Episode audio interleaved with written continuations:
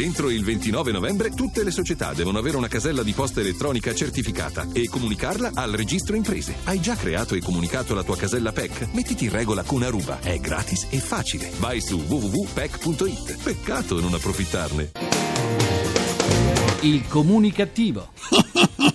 Perché l'ignoranza fa più male della cattiveria. Eh, sì. Ideato e condotto da Igor Righetti. Dal Monti. Spunta la luna dal Monti. Eh, spunta la luna Monti. Buona comunicazione dal vostro comunicativo di fiducia Igor Righetti e bentornati alla nostra terapia radiofonica di gruppo di sana comunicattiveria, emissioni 0 numero 1797 con il settedecima edizione Siore e Siori. In questi giorni i nostri politici hanno rispolverato un modo di dire a loro tanto caro. Sì, non fanno altro che parlare di macelleria sociale, generando così confusione in milioni di italiani non vegetariani che, visto il prezzo della carne alle stelle, stanno impazzendo per trovare questa rivendita di fettine e bistecche a prezzi da outlet. I nostri politici non hanno ancora capito che in tempo di crisi devono stare attenti a usare espressioni del genere soltanto perché sono efficaci a livello mediatico. Devono ricordarsi che milioni di italiani sono felici come mosche in un paese di stitici, prendendo in prestito il titolo di un mio libro. E il termine sociale può venire frainteso con qualcosa a buon prezzo. E gli italiani lo sappiamo, lo sappiamo, amano le offerte. E allora perché non andare a fare acquisti nelle macellerie sociali? Eh! Ecco, questo maiale è scappato dalla macelleria sociale. Monti ha incontrato il presidente del Consiglio dell'Unione Europea, il quale ha giudicato molto buono e produttivo l'incontro e ambizioso il programma che Monti ha presentato nelle sue linee essenziali, basato sulla forza dell'economia italiana, sul basso livello di debito privato e sul dinamismo delle piccole e medie imprese. È vero, presidente Monti, abbiamo ancora un basso livello di debito privato e grazie alla buona volontà, alla tenacia e al duro lavoro di centinaia di migliaia di piccoli e medi imprenditori, l'Italia non è andata a picco, visto che le grandi industrie del nostro paese, per rimanere a galla, hanno sempre avuto bisogno di assistenzialismo da parte dello Stato. Con l'aggiunta di nuove imposte, vediamo di non giocarci pure il basso livello di debito privato e vediamo di aiutare le piccole e medie imprese non soltanto a resistere o a evitare di fallire, ma soprattutto a crescere. In questi giorni siamo tornati a parlare anche di Eurobond. Bond, Bond, Sì, bond. James Bond. Eurobond, casomai. eh. Ma non quel bond lì, è su, degli Eurobond, di cui lo stesso Monti ha rivendicato la paternità assieme al presidente dell'Eurogruppo, ma che non piacciono alla cancelliera tedesca Angela Merkel. Forse lei preferisce gli Euro James Bond? Bond.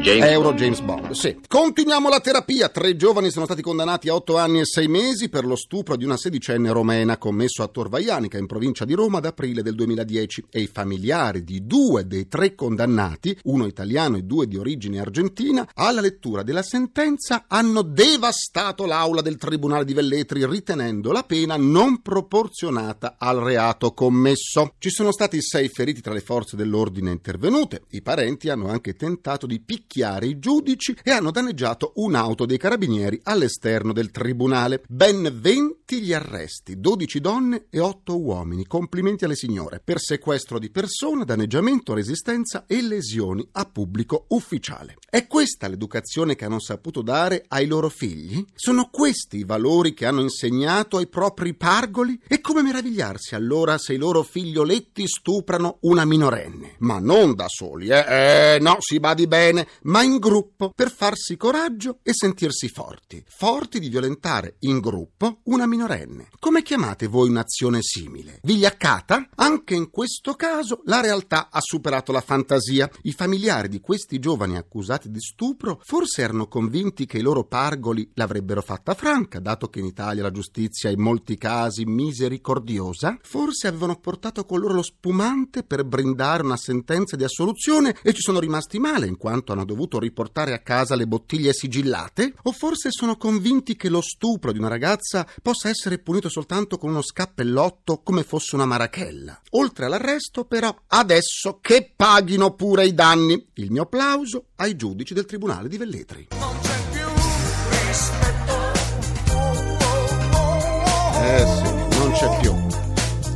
Cambiamo argomento, dato che di volgarità in giro ce n'è davvero poca e che le aziende costruttrici di giocattoli non sanno più che cosa lanciare sul mercato per vendere nuovi prodotti al passo coi tempi, ecco, ecco che avvicinandosi il periodo natalizio, un colosso americano nella vendita di giocattoli ha creato una collezione composta da tre bambole che invece di emettere gli scontati vagiti, di pronunciare la parola mamma o papà o frasi come ti voglio bene, dicono l'equivalente italiano di brutta pu...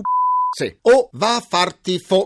Mi autocensuro. Non c'è bisogno che finisca le parole perché siete grandi e vaccinati e le avete capite. E come ben sapete, al comunicativo la trivialità non è di casa, non per moralismo, bensì per buon gusto. Per fortuna la lingua italiana è ricca di termini e non c'è bisogno di utilizzare la scurrilità nel proprio modo di comunicare per essere efficaci e farsi rispettare. Inoltre credo che di volgarità ce ne sia già abbastanza in tutti gli ambiti. La vera trasgressione oggi è non essere scurrili. Torniamo alle bambole fai girare, mi fai girare come fossi una bambola. Una bambola, in questo caso sboccata. Le tre bambole hanno fatto infuriare diversi genitori, i quali ne hanno richiesto il ritiro dal mercato. Le bambole sboccate sono destinate a bambini dai due anni in su. Beh, almeno i bambini di un anno sono salvi. E poi, per fortuna, i bambini italiani a due anni non conoscono la lingua inglese. Il colosso americano forse vuole stare al passo con i tempi e ha pensato che fosse giunto il momento di lanciare sul mercato una bambola che insegnasse le parolacce. L'azienda ha già fatto sapere che non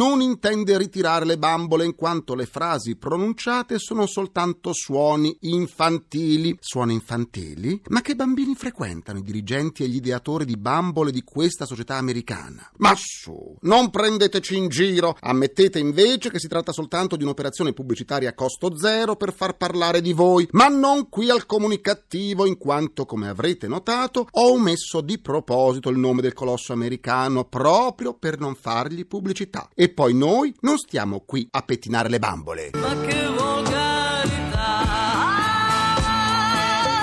Che volgarità! Eh, che volgarità! Chiedo la linea al mio avatar per il nostro grrrr, giornale radiocomunicativo che ci evita la tachicardia causata dall'ipocrisia.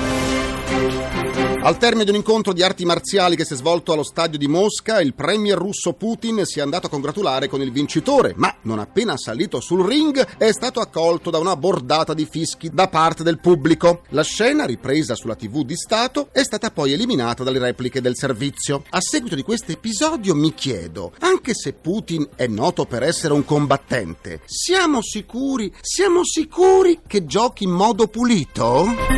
Il settimanale tedesco Der Spiegel sostiene che la lupa capitolina, simbolo di Roma, non risalirebbe al V secolo a.C., ma sarebbe un'imitazione medioevale, probabilmente opera di un artista spagnolo. Se ciò fosse vero, allora dovrebbe essere cambiato il simbolo di Roma e da una lupa diventerebbe una bufala.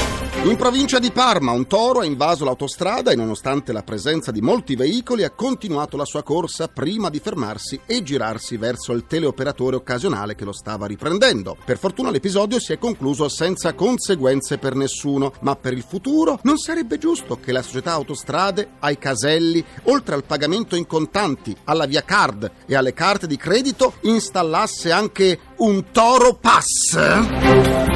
Eh sì, sarebbe giusto. Avete perso una seduta del comunicativo e per questo motivo vi è venuta la dermatite seborroica? Non disperatevi. Andate sul sito comunicativo.rai.it dove troverete tutte le puntate e potrete anche scaricarle in podcast. Per scambiarci un po' di sane comunicativerie vi aspetto sulla pagina Facebook del comunicativo facebook.com slash il comunicativo. Te su Facebook foto dei 16 anni anche 35 dalla pagina Facebook del Comunicativo. Oggi saluto Romano Verra, Andrea Celato, Francesco Marzi e Annalisa Minutillo. Adesso sentiamo il promo del nostro concorso nazionale per aspiranti conduttori radiofonici. La radio è di parola. Il tuo sogno è quello di condurre una puntata di un programma di Radio Onorai, la prima radio italiana? Se hai almeno 18 anni, iscriviti alla terza edizione del concorso nazionale per aspiranti conduttori radiofonici La radio è di parola. Partecipa in modo gratuito inviando un file audio di massimo due minuti con la tua prova di conduzione al sito www.ilcomunicativo.rai.it entro il 15 febbraio 2012. Fatti sentire, perché la radio è di parola. Provate a realizzare un vostro sogno a costo zero, potreste diventare i conduttori del futuro. È giunto il momento della giustizia con l'avvocato comunicativo per antonomasia Nino Marazzita. Giustizia è fatta? Dell'avvocato Nino Marazzita. Buona comunicazione. Oggi parliamo di un fatto tragico, la strage della Thyssen. Molti ricorderanno che i dirigenti della Thyssen, gruppo di Torino, erano stati messi sotto processo per la morte di sette operai. Una morte tragica, una morte perché i corpi di questi operai sono stati bruciati dalle inadempienze e dalle gravi condizioni di lavoro in cui erano abituati a vivere le loro giornate e la loro quotidianità. Erano stati imputati per omicidio colposo, ma la Corte d'Assise di Torino ritenne che non si trattava di omicidio colposo. Omicidio colposo per intenderci è quello se io per una mia distrazione, per una mia imprudenza, un eccesso di velocità metto sotto con la macchina qualcuno. Invece in questo caso dissero no, non è un omicidio colposo, è un omicidio volontario. Il fulcro di questa sentenza è semplice. I dirigenti della Thyssen sapevano che lo stabilimento non rispettava gli standard elementari di sicurezza. Il rischio di incendio, pensate, era alto e documentato. Questo dice la sentenza. La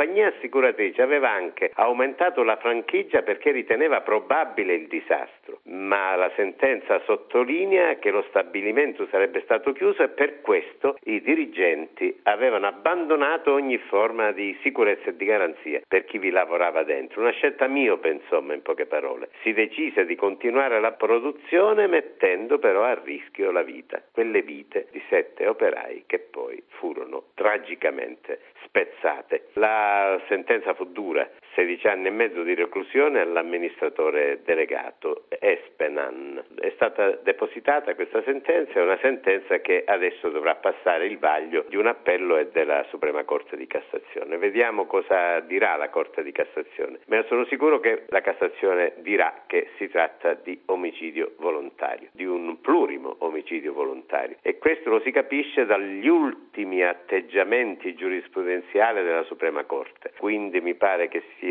stata, non posso dire resa giustizia alle famiglie degli operai che sono deceduti, però ecco è stata detta una parola di verità, possiamo dire solo questo, perché la perdita di una persona nel momento in cui lavora, perché lavora, morire per lavoro è un fatto assolutamente intollerabile, insopportabile. Buona comunicazione e alla prossima.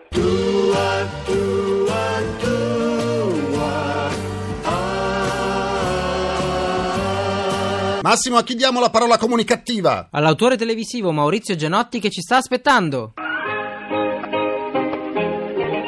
TV di ieri e di oggi. Maurizio Gianotti. Buona comunicazione a tutti. Oggi parliamo di cucina, non perché voglio darvi delle ricette, c'è già chi lo fa molto meglio di me in televisione e forse anche in radio, ma perché vorrei parlare di questo fenomeno in costante crescita che è il grande successo dei programmi di cucina. Oggi noi sappiamo che il programma di maggior successo dedicato alla cucina è La prova del cuoco, che ha anche un uh, divertente gioco, è un format ed è affidato alla abile eh, Antonella Clerici.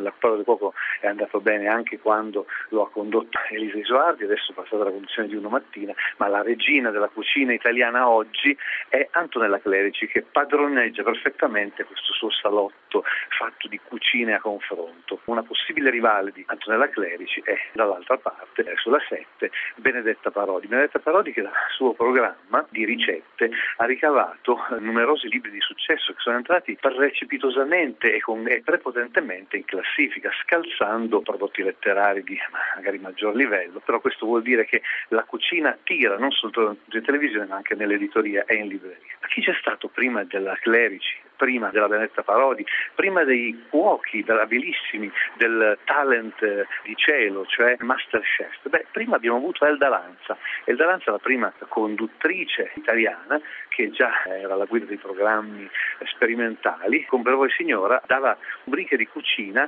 e non solo, tutte rubriche dedicate alla casa, alla donna e appunto alla cucina. Ma poi a eh, fare dimenticare forse questo bellissimo progetto, ci pensò Aveninchi. Aveninchi, vi ricordate, la popolarissima attrice, mm, appartenente a una grande famiglia di attori, eh, una comica divertentissima, bravissima, amata da tutti quelli che hanno qualche capello bianco e non solo. Ecco, Aveninchi condusse un programma di cucina veramente delizioso, tutto dedicato alle ricette, ricette allora un po' ingenue, ma fatte veramente in un modo simpatico e accattivante. Accanto a lei, che era alla conduzione di colazione allo studio 7, in un altro programma ci fu Luigi Veronelli, il grande esperto di cucina. Ma prima di tutti loro il precursore fu Mario Soldati, grande scrittore, perché con il suo viaggio in Italia andò alla scoperta, prima ancora di Linea Verde, prima di tantissimi altri programmi dedicati a questo, dei piatti tipici italiani. E chi può dimenticare Vilma De Angelis, la popolarissima cantante, trasformata in conduttrice, eh, in mezzo ai fornelli del fortunato programma di Telemonte Carlo, prima che diventasse poi la 7. Ecco, la Vilma De Angelis accomunata forse alla Antonella Clerici da quest'aria paciosa, simpatica e rassicurante, perché forse chi si occupa di cucina deve essere rassicurante, ma una domanda. Vissani, che dal famoso risotto di D'Alema in poi eh, è diventato il leader della cucina in tv, ma Vissani è rassicurante o no? Che ne dite? Grazie a Maurizio Gianotti per la sua ricetta televisiva. Grazie a te Igor, buona comunicazione a tutti e buon appetito.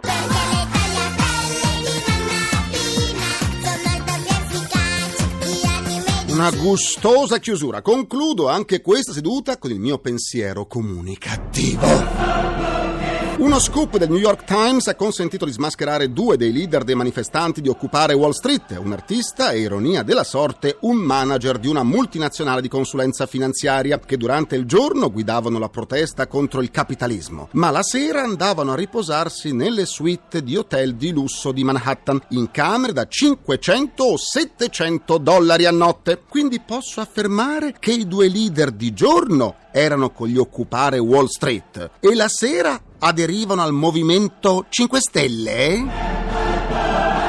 Ringrazio i miei inossidabili complici, Vittorio Lapi, Valtteri Ghitti, Carapagliai, Massimo Curti, un ringraziamento a Francesco Arcuri, alla console tra i... Folletti! Tra i folletti, folletti, più folletto che mai c'è sempre Gianni Fazio. La terapia quotidiana del comunicativo tornerà domani sempre alle 17.20. Buona comunicazione dal vostro portatore strano di comunicativeria, Igor Righetti. Grazie, a domani, buona serata.